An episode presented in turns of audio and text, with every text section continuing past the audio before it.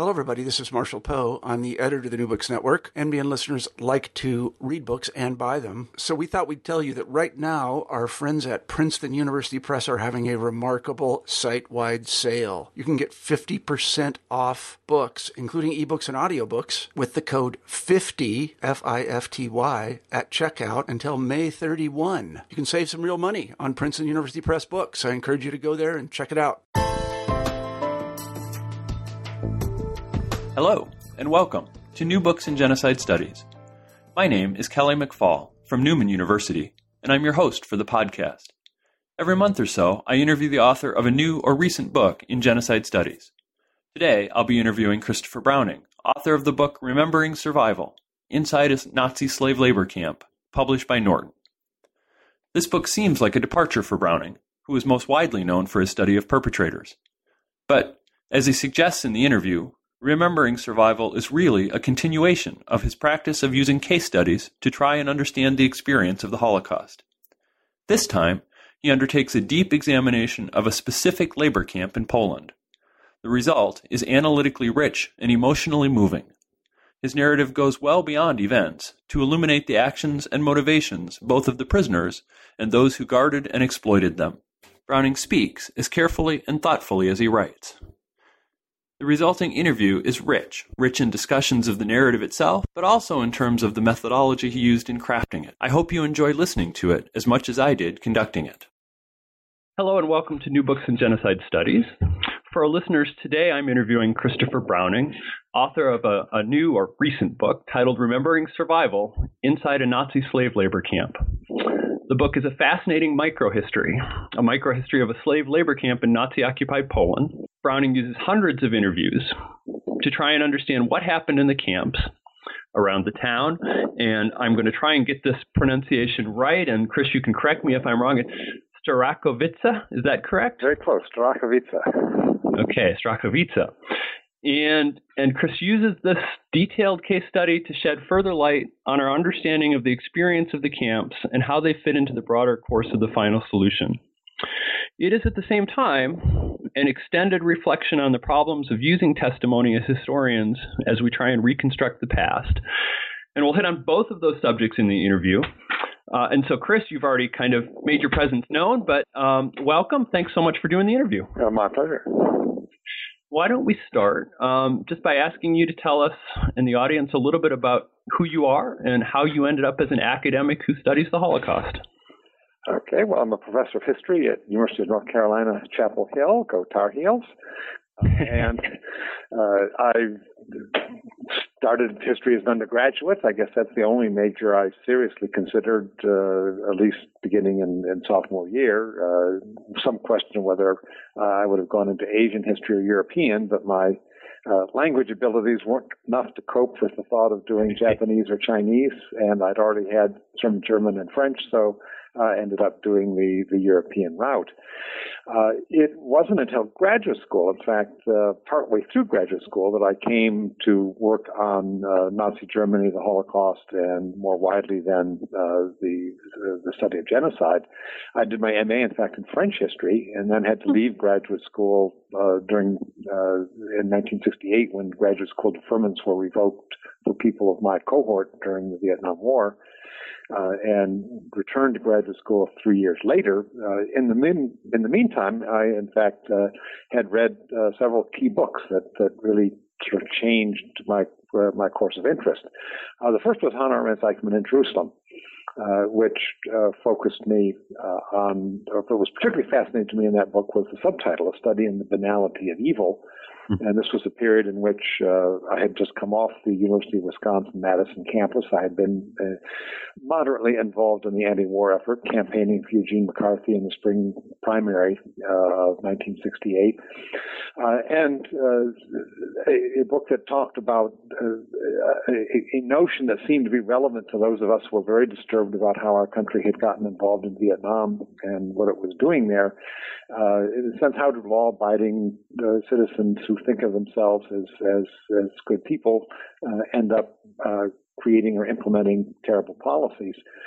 Uh, and she kept referring to, in terms of the Holocaust, uh, a book by Raoul Hilberg, and he occasionally admitted that she had consulted Raoul Hilberg for the destruction of European Jews. Uh, fascinated by the, the, the, the, topic in general, I ordered that book, uh, and uh, when it came, uh, I started to read it, and basically I couldn't put it down. I just uh, read it from cover to cover and uh, nonstop, and uh, had what amounted to an academic conversions experience. I mean, after that, hmm. there was just no way I was going back to do you know French diplomatic history, which I'd been doing in my master's. Uh, and went to my advisor at the University of Wisconsin and said, when I returned, I wanted to do something on the, the Nazi persecution of the Jews. I don't think I even used the word Holocaust then. That was just coming in uh, as a usage. Uh, and uh, his his reply was twofold. Uh, the first was, "Well, that's a good dissertation topic." I explained what I wanted to do, which was my first book, a study of the uh, Jewish experts in the German Foreign Office and how mid-level bureaucrats uh, in a seemingly uh, distant agency from from genocide, diplomats, in fact, became close uh, workers with Eichmann and extending Nazi persecution and deportation to German allied and satellite countries. Uh, and I explained that this, that's the topic, I want a case study of, of this group. Uh, and he said, well, that's a very good dissertation topic, but I should keep in mind that had no professional future. Which in 1970 was, was, was a important professional warning. I mean, in 1970, mm-hmm. there were no classes on the Holocaust taught, no classes on genocide taught at universities, uh, that uh, there were no conferences to give papers at. Uh, no journals to publish in, except Yad Vashem Studies coming out of Israel, published their annual, uh, which was the only publication dedicated at least to the study of the Holocaust. But he fortunately then said, if that's what I really wanted to do, I should do it anyway, because there was no fate worse than uh, spending five years of your life in something if your heart wasn't in it. And, and he was really very helpful and supportive. But he, and I think it was quite right, made sure I was aware that I was mm-hmm. specializing in a field that, that didn't exist yet. That uh, that this was going to be an area that at the time simply didn't have any of the academic infrastructure uh, that legitimizes it as a, as a as a subfield of European history or or, or uh, uh, you know of the, the, broader field. That changed when I you know by the late 70s, and in fact, uh, fortuitously, I, I, got in on what we would now call an academic growth industry. I mean, certain Holocaust studies and genocide studies grew very rapidly in the 80s and 90s, but that wasn't the case when I when I first went in. But so uh, my my entry into the field was was fairly uh, accidental and uh, against the uh, more cautious advice, at least partially, of, of those who knew at least initially this was not a particularly profitable field to work in. And and your first set of books were were largely institutional studies or studies of perpetrators, right? You you basically took it from the German perspective under trying to understand why the perpetrators did what they did and and how the final solution emerged. Yes, I focused on, on, on two issues. One was decision making. How was it that mass murder, total systematic and total mass murder, genocide became the policy of the Nazi regime vis-a-vis the Jews of Europe, uh, and uh, how do we explain that taking place over time? Uh, and secondly, who were the people that implemented it? So there was a series of kind of case studies. And my mm-hmm. dissertation was, of course, on this collection of mid-level bureaucrats, uh, people that worked in Berlin in the foreign ministry. But I had other studies, the military occupation in Serbia, where this was the first country outside of the uh, Soviet Union uh, where uh, all the male Jews were shot, and in fact shot by the German army, not by the SS, mm-hmm. all of 1941. Uh, work on the sort of the mechanics who, who design and construct the gas van. Uh, work on the ghetto managers who were the ones, these very young people in their late 20s, early 30s who were running uh, the Polish ghettos with, you know, tens and hundreds, in the case of Warsaw, hundreds of thousands of people under their control, uh, who were the master of life and death over, even though they uh, have barely held a job in their life and are sort of coming hmm. out of Germany uh, with uh, with uh, very little experience, uh, and uh, these are not at that point considered your plum jobs to be left running Jewish ghettos. Uh, and and so I was looking at, at, at various kinds of perpetrators, and of course, then hit upon uh, the the court case that led to the study of Reserve Police Battalion 101, this collection of 500 middle-aged German reservists from Hamburg and North Germany uh, that became a killing unit in Poland that I that I wrote about in a book called Ordinary Men.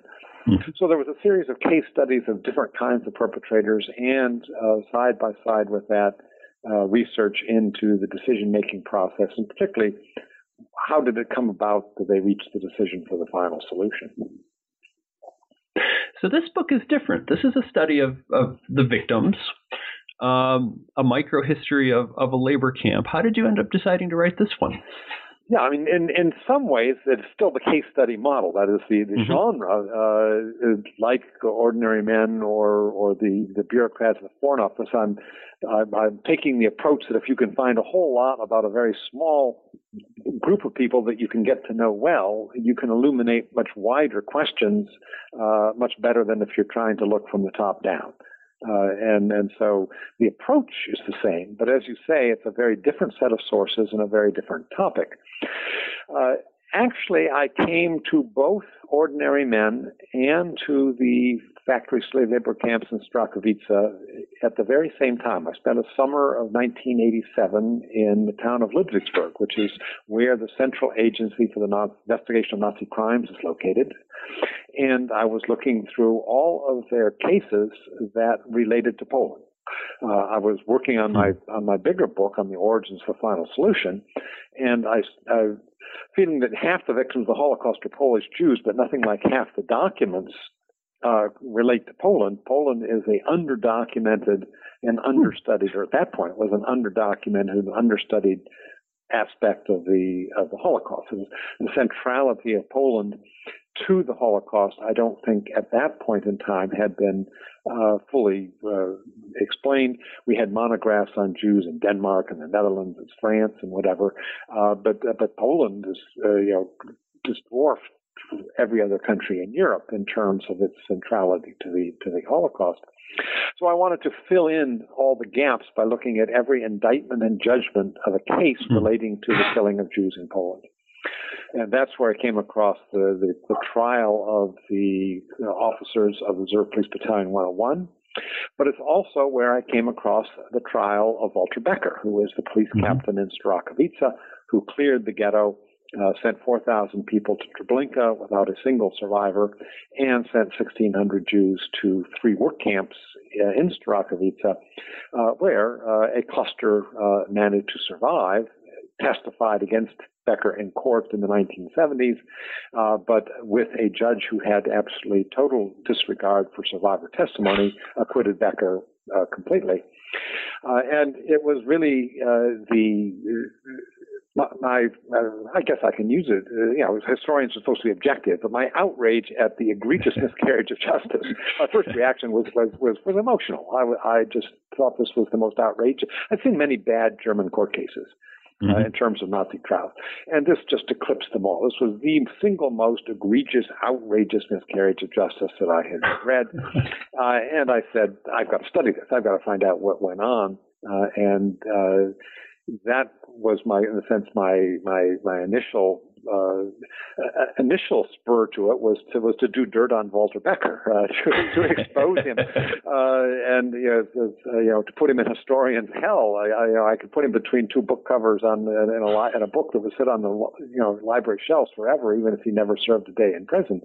Mm-hmm. Uh, so that's how I came to it. But it was uh, part of uh, a spin-off, an accidental spin-off of working on another project in which at least I had my eyes open to, to other possibilities. And I say the two spin-offs were Ordinary Men and Remembering Survival. Mm-hmm. And both of them coming from the, the, the discoveries in the very same summer of two very different but two absolutely intriguing cases that promise to be illuminating of much of much wider issues than the particular small unit or incident or, or camps that they covered. Yeah, I, I, I frequently talk to people who are not professional historians who who seem to think that we have some kind of plan for our research lives, and we step one step after another step after another step, and eventually we get to the end of our list and we're done. And and I'm always amazed by how often the the really important or really interesting research happens as a result of something you saw in a paragraph in one document that you kind of decided you wanted to spend a day looking at, and then it became a week and a month and turns into a completely different project. Yeah, the most your sources. Most, yeah, go ahead. Sorry. The, the most you you can't anticipate in a sense what are going to be the most original uh, or, or, or pioneering mm-hmm. works because they haven't been studied yet, and so you, in a sense you have to you have to fall into them. Uh, you have to come across a particular document or incident that grabs you, and and then follow it, and uh, and in a sense, part of it is, is luck, and part of it is receptivity. Part of it is being ready to pick up the windfalls that that that, that are there uh, when you're going through the archives on some other project, but but these are uh, the collateral benefits uh, that that fall your way if if you're aware of the if you're out on you know sensitive to and ready to grab new things and new possibilities when they appear.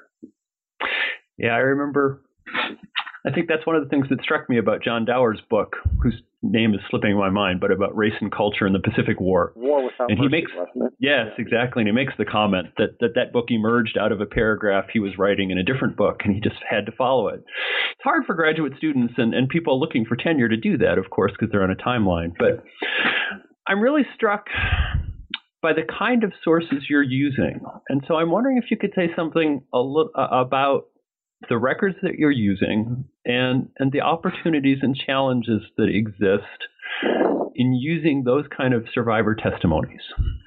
Yeah.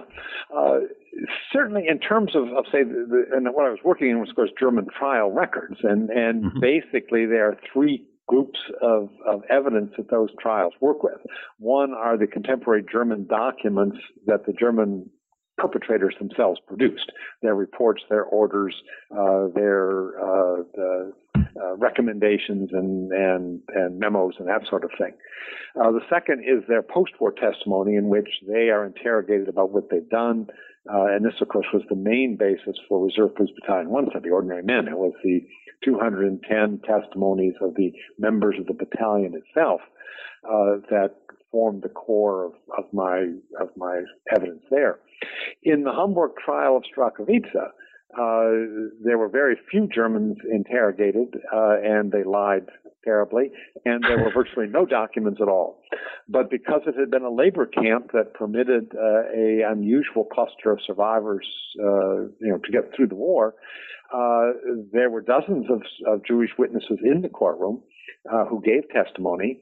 And so I started with uh, an investigation at Ludwigsburg where I had over 120 uh, depositions or interviews that German judicial investigators had taken in the pretrial preparation in which they were looking for who would they bring to the courtroom as a, as a witness. Now, many of these people they didn't bring to the courtroom, but they were still testifying about their experiences during the war and, and very important information for me as an historian, even if not all of them were giving usable evidence against Becker for the particular charges that he was facing. So I started with a, with 125 testimonies taken in the 1960s, 20 years after the events I was studying, conducted interviews conducted by German lawyers with Jewish survivors. Uh, and they were interviews, of course, for a particular purpose. The Germans were looking for usable evidence.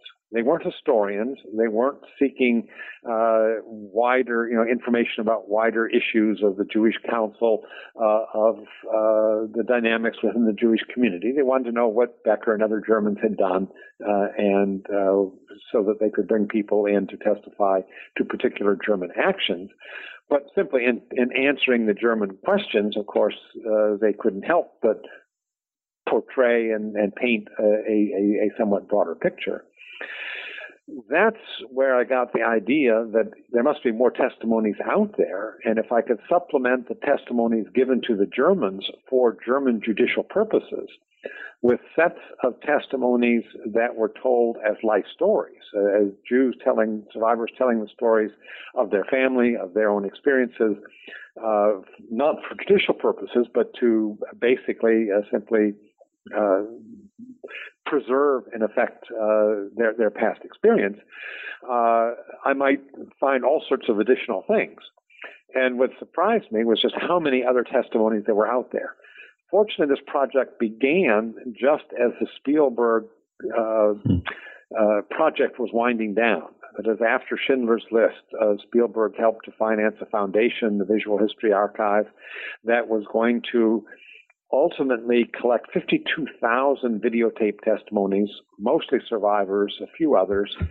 Uh, and it turned out that, that a, that, a, whole other group of about 120 of these were Starachowice survivors.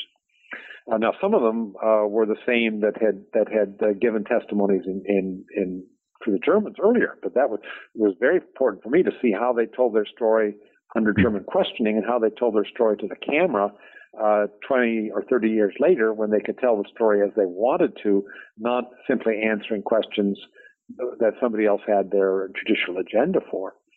And then it turned out there were lots of other pockets of testimonies. The Holocaust Museum in D.C. had some. Yad Vashem in Israel had some. Uh, the Poles, who the, the Jewish survivors in Poland immediately after the war, in what later became the Jewish Historical Institute, which still exists in Warsaw, mm-hmm. uh, conducted a number of testimony, a number of interviews with survivors, and uh, they were seven or eight uh, survivors there. So I would have testimonies that stretched all the way from 1945, 46 up to the Spielberg ones that were being taken in the last half of the 1990s. Uh, and in the end, I came up with uh, with 292 different people that gave one or more testimonies about their experience. Uh, and then after that, I was able to make contact with the uh, survivor community in Toronto, the largest group of Starachowice survivors emigrated to Toronto, a kind of chain immigration. That is, after some came, then others followed. Uh, and they still had their survivor community there and uh, basically met monthly. Fortunately, I was able to have an entree to the man who was the head of that group. Uh, he invited me to come and meet with them, and then I got a series of my own interviews in which I could hmm. interview people uh, personally, face to face, on top of having already seen, for the most part, their Spielberg tapes or their uh, German courtroom testimony or both, uh, and pursue much more deeply uh, uh, aspects of their testimony that I that I wanted to as an historian, not just as a collector of testimonies or as a German judicial investigator. Hmm.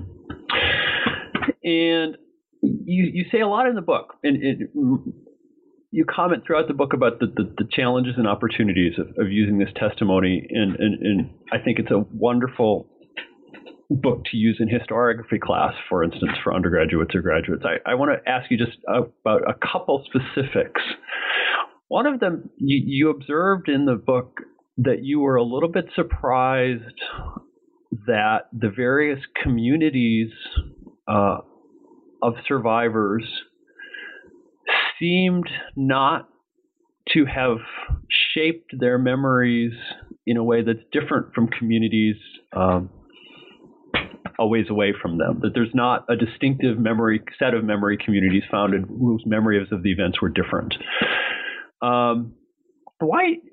What? What? Why is that? What's going on with that? That that didn't happen yeah, what I what I thought was that over time, the group of survivors in Toronto and the group of survivors in Israel and the more scattered survivors in the United States would meet with each other, but not have a lot of contact across those lines, and that each would develop its own kind of homogenized version uh, in which different memories would get ironed out and a kind of standard collective memory for that particular community would emerge, and that I would get increasingly homogenized uh, stories within the community, and they would increasingly diverge from the others who who uh, uh, you know were were living thousands of miles away.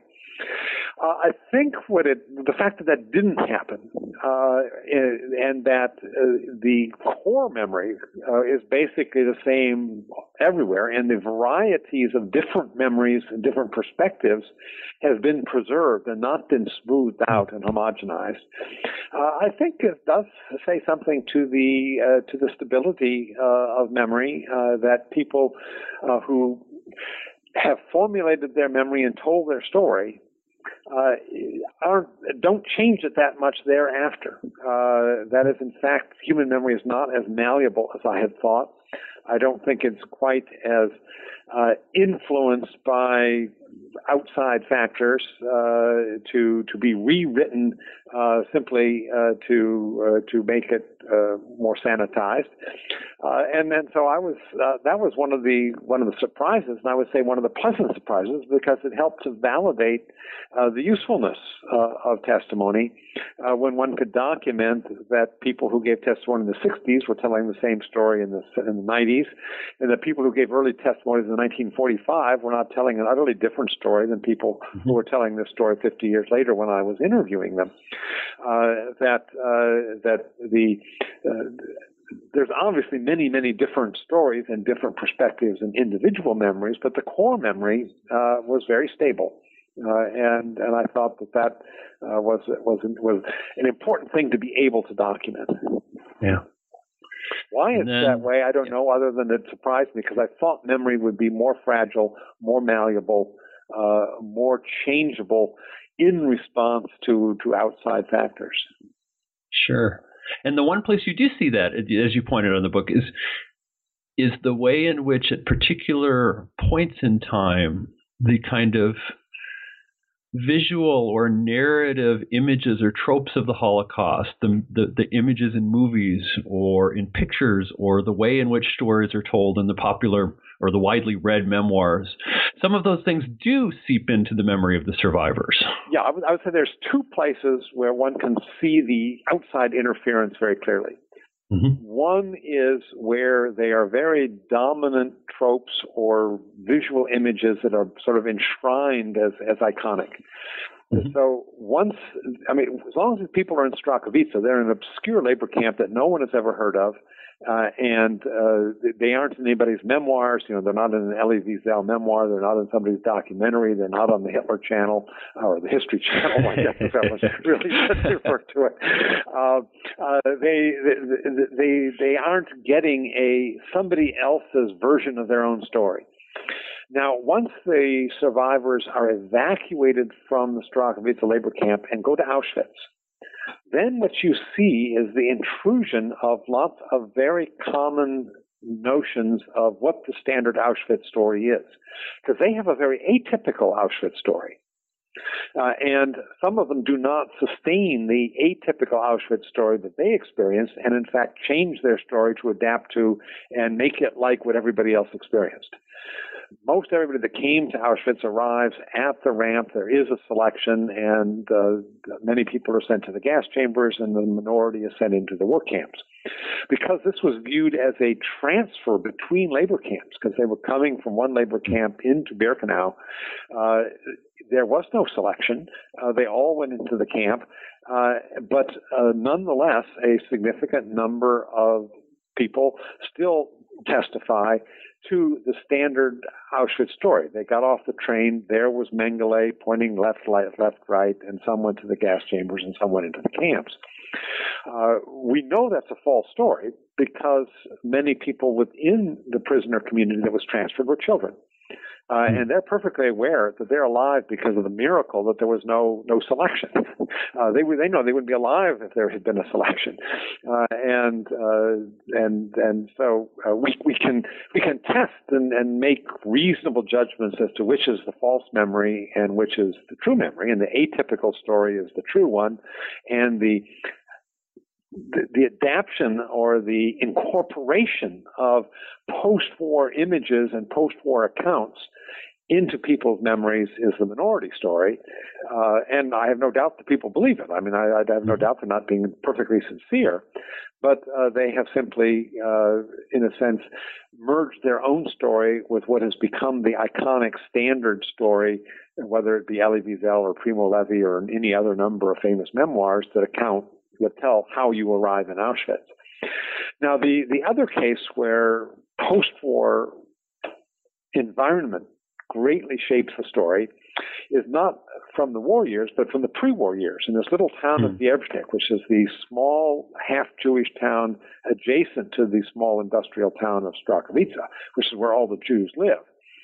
Uh, the uh, description that is given by the survivors who have come to the United States and to Canada is basically that this was a sleepy, uh, backward town of very uh, conservative, traditional Orthodox Jews.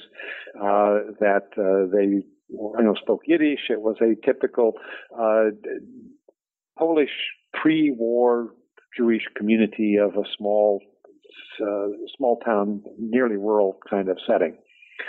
If one goes to Israel, the accounts there are that this is a hotbed of Zionism. They had all sorts of hmm. youth meetings. There were Zionist soccer teams and Zionist discussion groups, and they were all following Jabotinsky, uh, and uh, that uh, they have uh, shed the image of the backward diaspora Polish Jew to become the brave new Zionist pioneer, which is necessary in a sense to get credibility in Israel uh, to to be having been in a sense on the right side of the Zionist non-Zionist division among European Jews, and they have in effect rewritten their history uh, to uh, be on the winner side, at least within the environment of, of, of Israel, or at least to over, over something overemphasize that side and to muchly downplay what, at least in Israel society in the 50s and 60s, was pretty denigrated and looked down on uh, which was the you know the the, the passive diaspora, uh,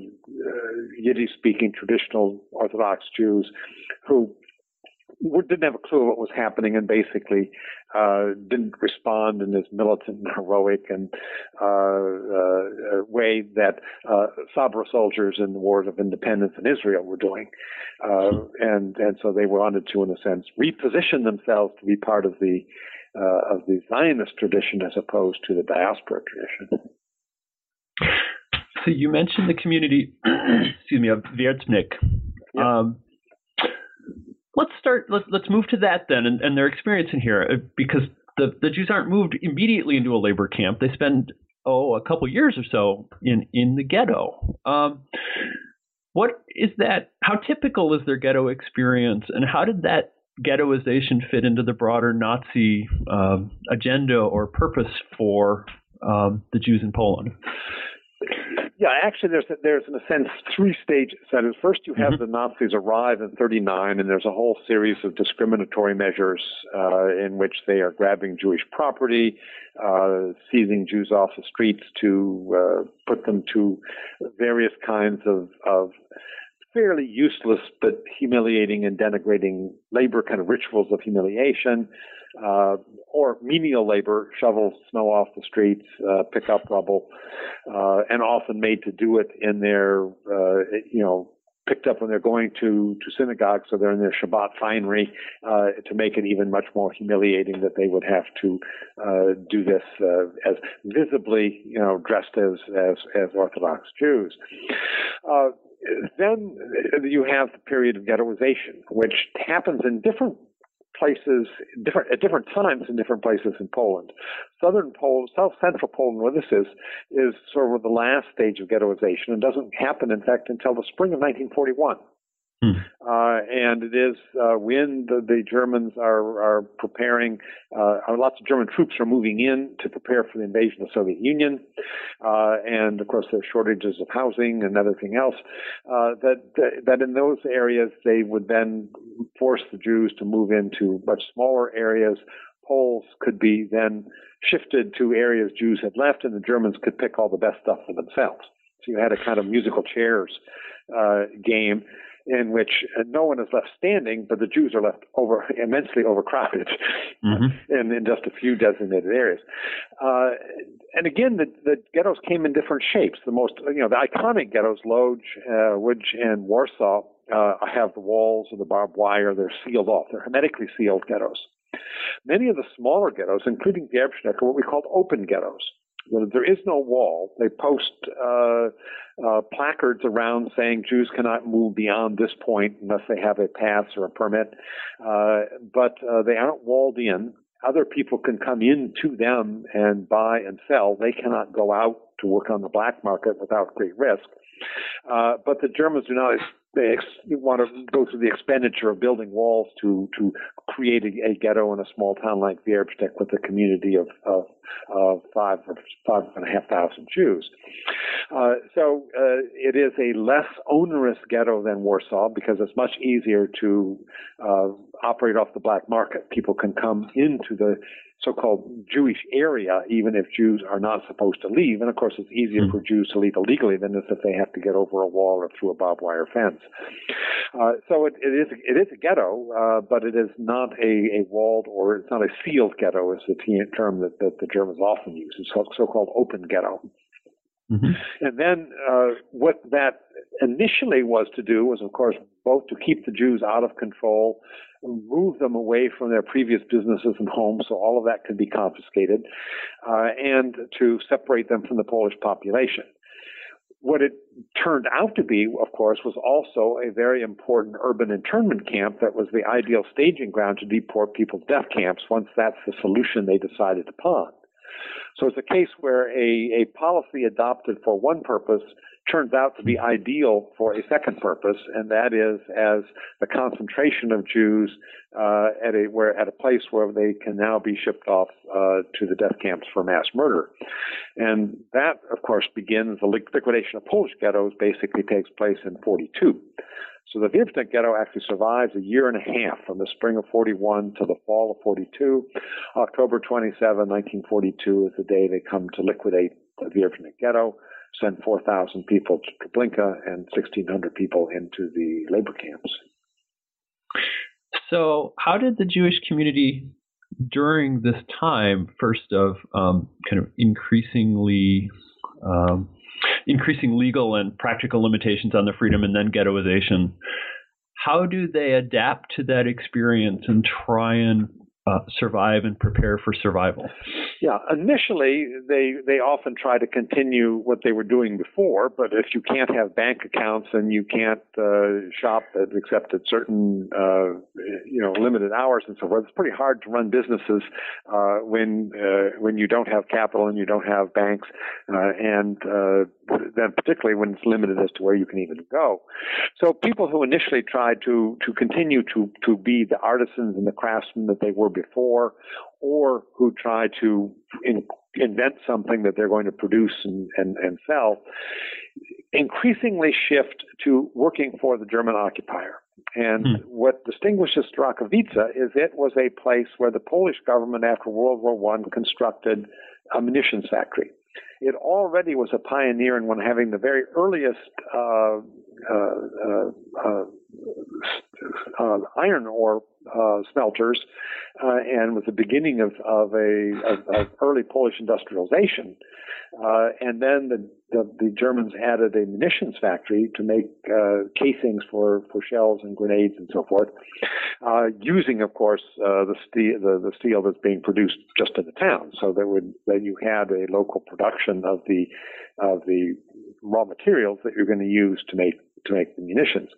So for, for, for the Jews of Wierzbnik, fortuitously, they are in a place where there is a clearly central uh, munitions factory the Germans have taken over and which is producing for the German army. And uh, it is uh, very quick that they perceive, uh, as they, or I should say, as they begin to perceive the, the difficulty, not only that they have to earn a living, but that ghettos potentially may be liquidated, that the single best survival strategy is to get a job in the factories working for the Germans.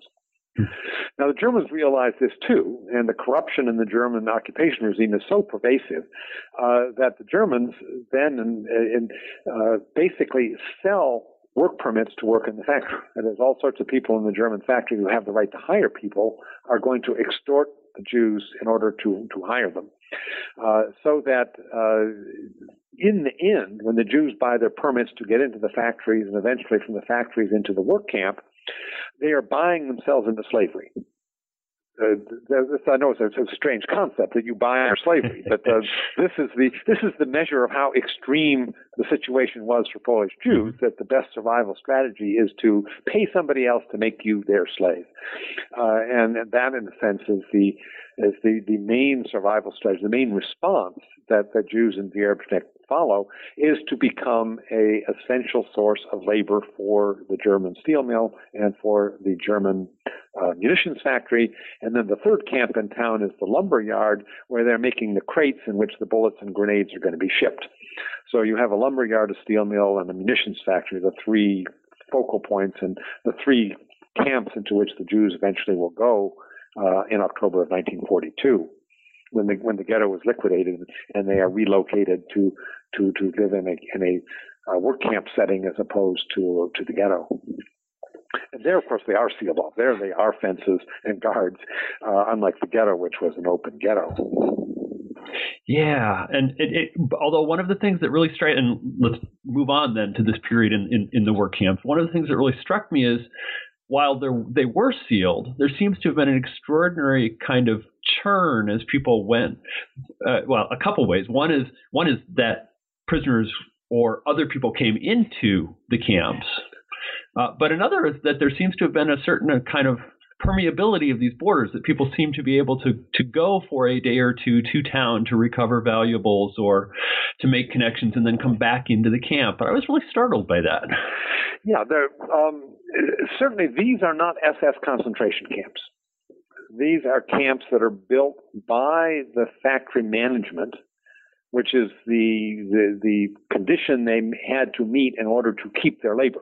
Himmler wants to destroy all Jews, and he makes an exception that some crucial Jewish workers can be left and spared temporarily if the factory owners who want to employ them will build camps, guard them, keep them apart from the Polish population, and if they will rent their slaves from the SS. And that's why I deliberately use the term not forced labor here, but slave labor. These people mm-hmm. are the property of the SS, and they are rented on a contractual basis to the factory owners at a per head, per day hmm. fixed price. And so they are property. Uh, and the factory owners pay for them, but they don't pay the worker, they pay the owner, which is the SS. So the SS makes money renting their slaves to the factory. Other people in the factory have already made money by selling work permits to the Jews. So basically, uh, the Jews, both as a object of extortion and then as a product, as a producer of slave labor, uh, is filling German pockets in a number of ways. Uh, and and which is part of why uh, a cluster of them can survive. Uh, but when they're in the factory camps, as I say, these are not SS camps. They are not well guarded. They don't have to be well guarded. Remember, people are paying to get into them because to be outside them is to be at total risk of being denounced, being denounced uh, and that means instant death or being put on the next train to, to a camp where you'll be killed. Uh, and that labor camps are considered the safe havens. Uh, this is where you have a chance at prolonging your life. The risk outside the camp is far higher than the risk inside the camp, uh, so they don't have to be well guarded. Uh, and the way in which people leave, uh, they can in fact usually cut deals with uh, the the camp guards, bribe them uh, to go out at night uh, and to contact friends and acquaintances where they've left property, uh, get some of that, or make deals on the black market, and then come back into the camp uh, which is, as I say, their safe haven. Uh, it wasn't hard to escape. What was hard was to survive having escaped. Uh, and the survival rate on the outside is very low uh, and much lower than survival rate on the inside. So there are guards, but the guards mainly serve as the people who will march them to the factories, from the camp to the factories and back, uh, and to keep the illegals out people trying to slip into the camps, uh, the guards are as much there to, to keep them out as they are to keep huh. people in. Yeah, I, one of the things that, that just instantly struck me was about the, the, the composition of the population of the camp was the fact that there are children in this camp. Yes, there are. It becomes a de facto family camp. That certainly was not the German design. Mm-hmm. But children come into the camp by two ways. One are is is a legal way. That is, certain very valued craftsmen who are going to be set in a different barracks and live better uh, by producing luxury goods for the German occupier.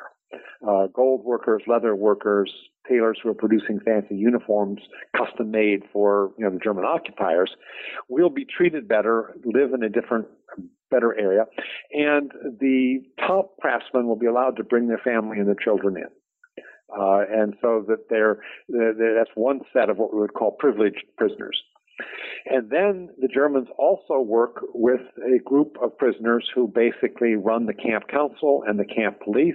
These are not the same people who ran the Jewish council in the ghetto, uh, mm-hmm. but are more, uh, I guess, have already had a record of, of, of, a degree of collaboration with the German occupiers. Uh, and this is very typical of how Germans ran camps. So you have a divide and a rule. You have privileged prisoners who dominate the unprivileged prisoners, saves the, the, the Germans all sorts of manpower, uh, and uh, that the privileged prisoners keep their privileges as long as they dominate and master and control the unprivileged.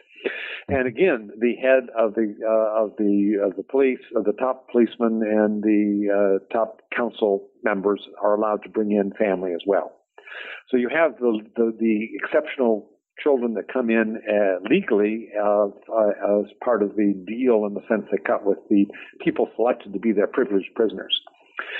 Then over time, people who had bought work permits for their families, for themselves, you know, for the husband, for the wife, the teenage children. If they had really young children, they knew they couldn't buy them work permits. And so those ones, uh, the young children either got sent off to Treblinka with the grandparents, mm-hmm. which was not untypical. Families got separated on the day of the ghetto clearance, when everybody with work permits went to one side of the market square and everybody without them on the other. And so mother and father and older kids would go one way and grandparents and younger kids would be sent the mm-hmm. other way. But if you had enough money and enough contacts and could find someone to to pay to hide your children, children were placed in hiding outside. Uh, but that was very risky. And once the situation in the camp settled down, it became clear to many that their children would be safer in the camp, even as illegals, than continuing to try to hide on the outside. And so they'd be smuggled into the camp. Uh, and the estimate was there were probably 60 or 70 children in the camp. Hmm. Uh, and uh, they had hiding places for them to place them when inspection came. Uh, and that worked except on one occasion when, when some were caught. Uh, and of course, they paid uh, Germans bribes to tip them off when the inspectors were coming. Uh, and and part of what made the camp work was this intense network of bribery between uh, the Jewish population and the very corrupt German occupation, uh, where once again any way to, to fill their pockets uh, was was grabbed at with alacrity. Uh, the uh, the greed in, uh, on the part of the German occupiers seemed to just be, you know, bottomless. and one of the few pieces of leverage Jewish prisoners, otherwise powerless, had was basically to bribe, because that was one thing Germans were very susceptible to.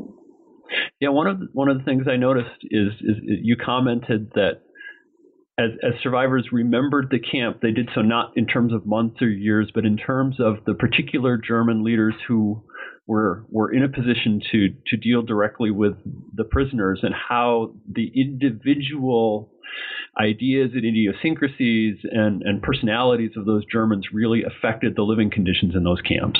Yeah, the, the period in the camps is divided into the eras of the different commandants. And so the first commandant is the really killer commandant. And the first months are really a bloodbath in the camp. Uh, and uh, that uh, then the factory management begins to understand that uh, that uh, Jewish labor can't be replaced, and they they they, they get rid of the killer commandant. He's basically fired hmm. and sent away, and the uh, man who is one of the most corrupt comes in, uh, and it, it, sounds very strange, but this the, of course the, the, the survivors remember this incident very you know electrifyingly.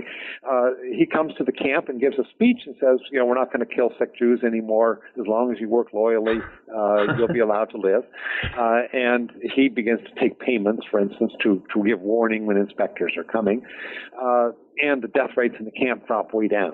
And that's when they begin to smuggle children back into the camp. Once once the, the death rates have dropped and the killer commandant has been sent away. And then there's a second commandant who's who's also uh, well, none of the commandants are, are nice people, mind you, uh, but they are certainly remembered by degrees of corruption and degrees of brutality and and lethalness. Mm-hmm. Uh, and the, basically, it is the, the, the, the corrupt Germans that are the ones that they can work with, and of course the the murderous ones that they have to steer very wide of. And and there were a few Germans who were known as as I don't know if good people is too far, but at least people who who were not actively trying to oppress or destroy the Jewish population. Is that right? Yes. Basically, when you look at the at the vocabulary the the survivors use and how they describe Germans, they have they, they basically fall into three groups. They're the dangerous Germans, which are like mm-hmm. the killer commandant and, and his group. They are the corruptible Germans, who they make deals with. And then there's a small group they refer to as the decent Germans.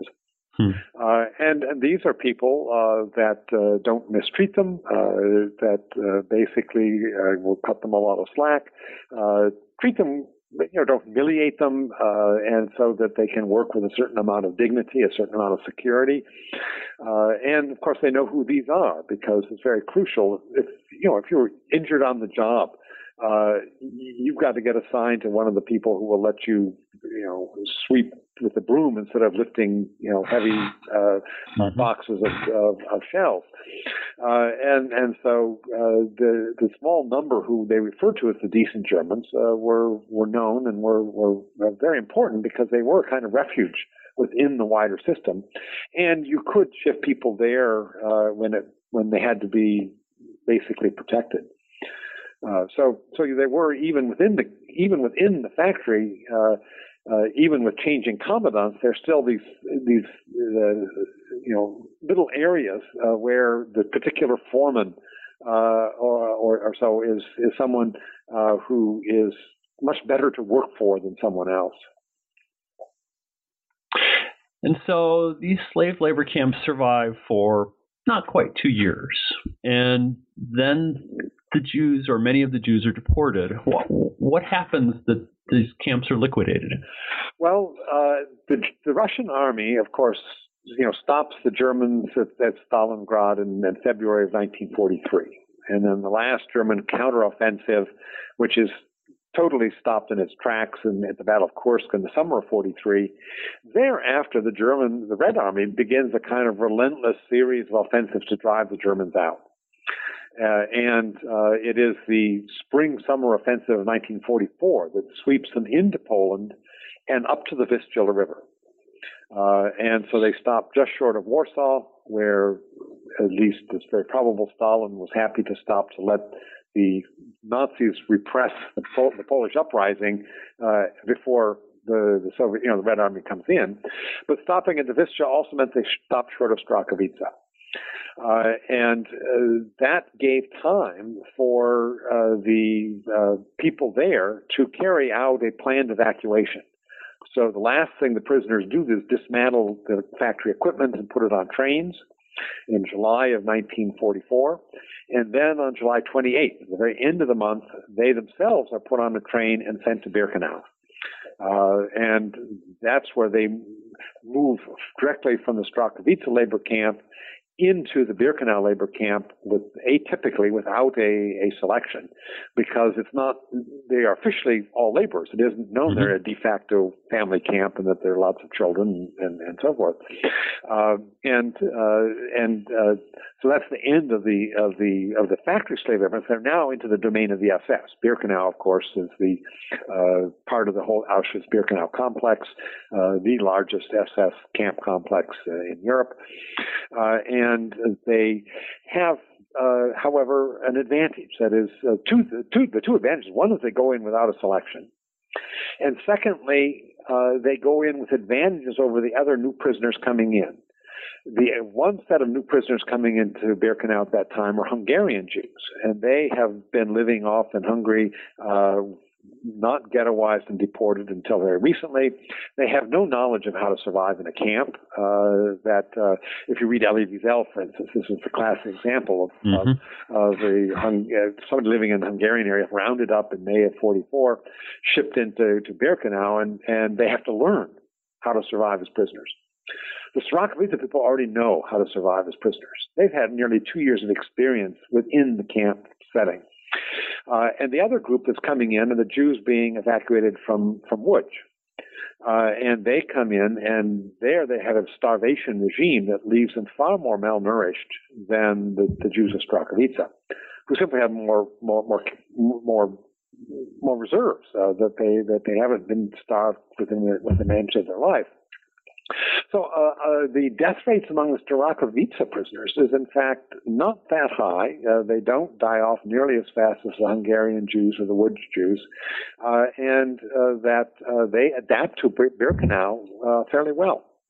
The real lethal end chapter is the death marches, the evacuation of Birkenau in January, middle of winter, January 45, when the Red Army renews its, its final offensive that will take it all the way to Berlin. Uh, they have these panicked, uh, hurried, uh, forced march evacuations from these camps, uh, and uh, both from Birkenau back into Germany, and then once in Germany, from one camp to another as the Red Army approaches, in which the, the death rates are extremely high because uh, the, the, the food supply, of course, is broken down.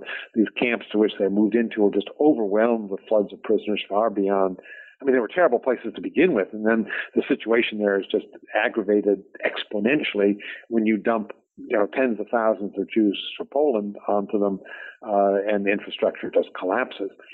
So that the the, the last real spike in death rates uh, comes uh, January and then again in March April uh, during the so-called death marches, and those are what uh, are what are very difficult to survive. They survive Birkenau much better than they do the death marches. Hmm. And so, what happens to them when the war is done? Uh, when the war is done, uh, there is, uh, you know, basically people had two options. One is to remain in the DP camps in Germany and wait to get emigration to either the Palestine Mandate, which will become Israel in 48, but isn't at that point, uh, which the British are not anxious to have many come. They had a very strict, you know, limit on legal emigration into Palestine uh, or to one of the countries that will take people out of the DP camps. And of course, the Americans eventually do drop our very stringent 1930s immigration laws, uh, and under Truman, it is opened up to to bring in a large number of DPs.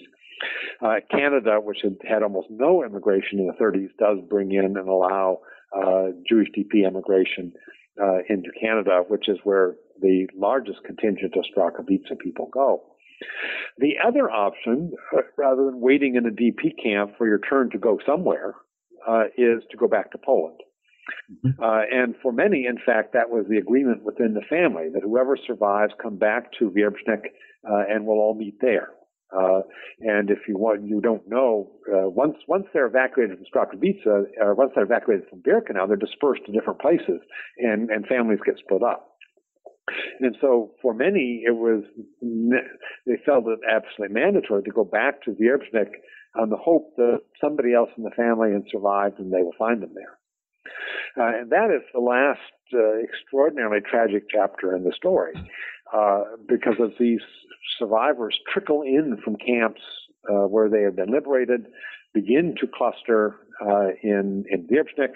The situation in Poland is one in which the Red Army has come, is imposing a communist regime. Uh, there is a latent state of civil war. Uh, the Polish underground, which had uh, been fighting the Germans to some extent, is now fighting the the, the Red Army.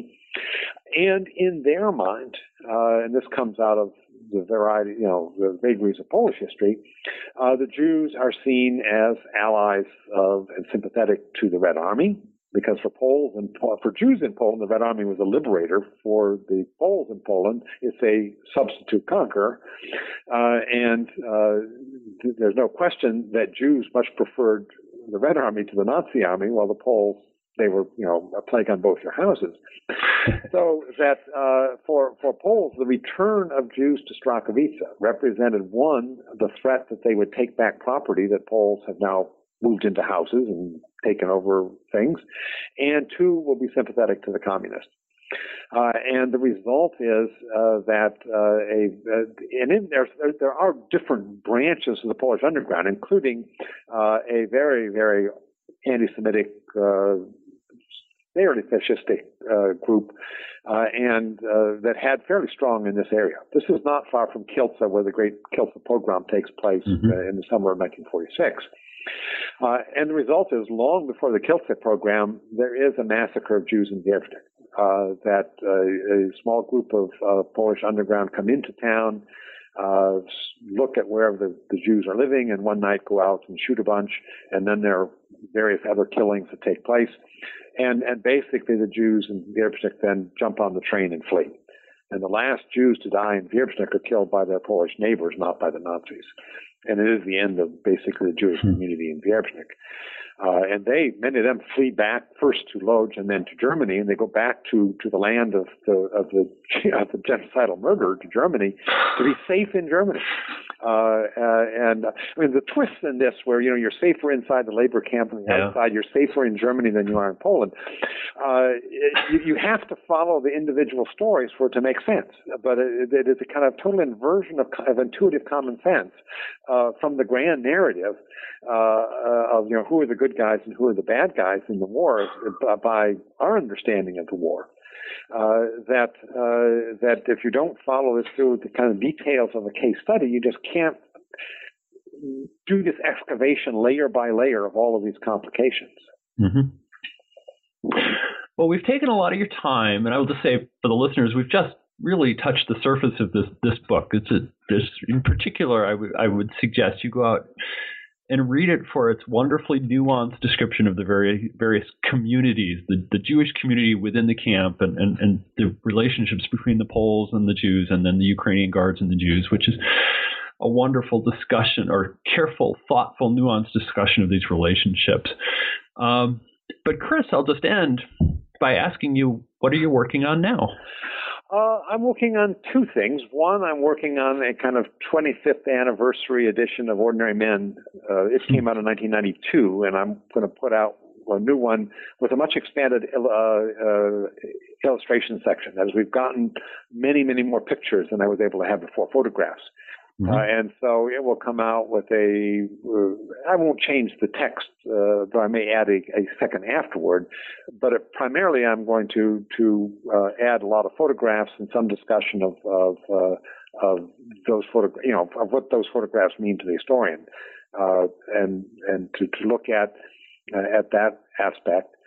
And the other is that I'm working on the study of an individual American rescuer, a young American mm. in his mid 20s who ended up in, in Switzerland and southern France working in the Vichy internment camps uh, for the YMCA and his role in, in rescuing people.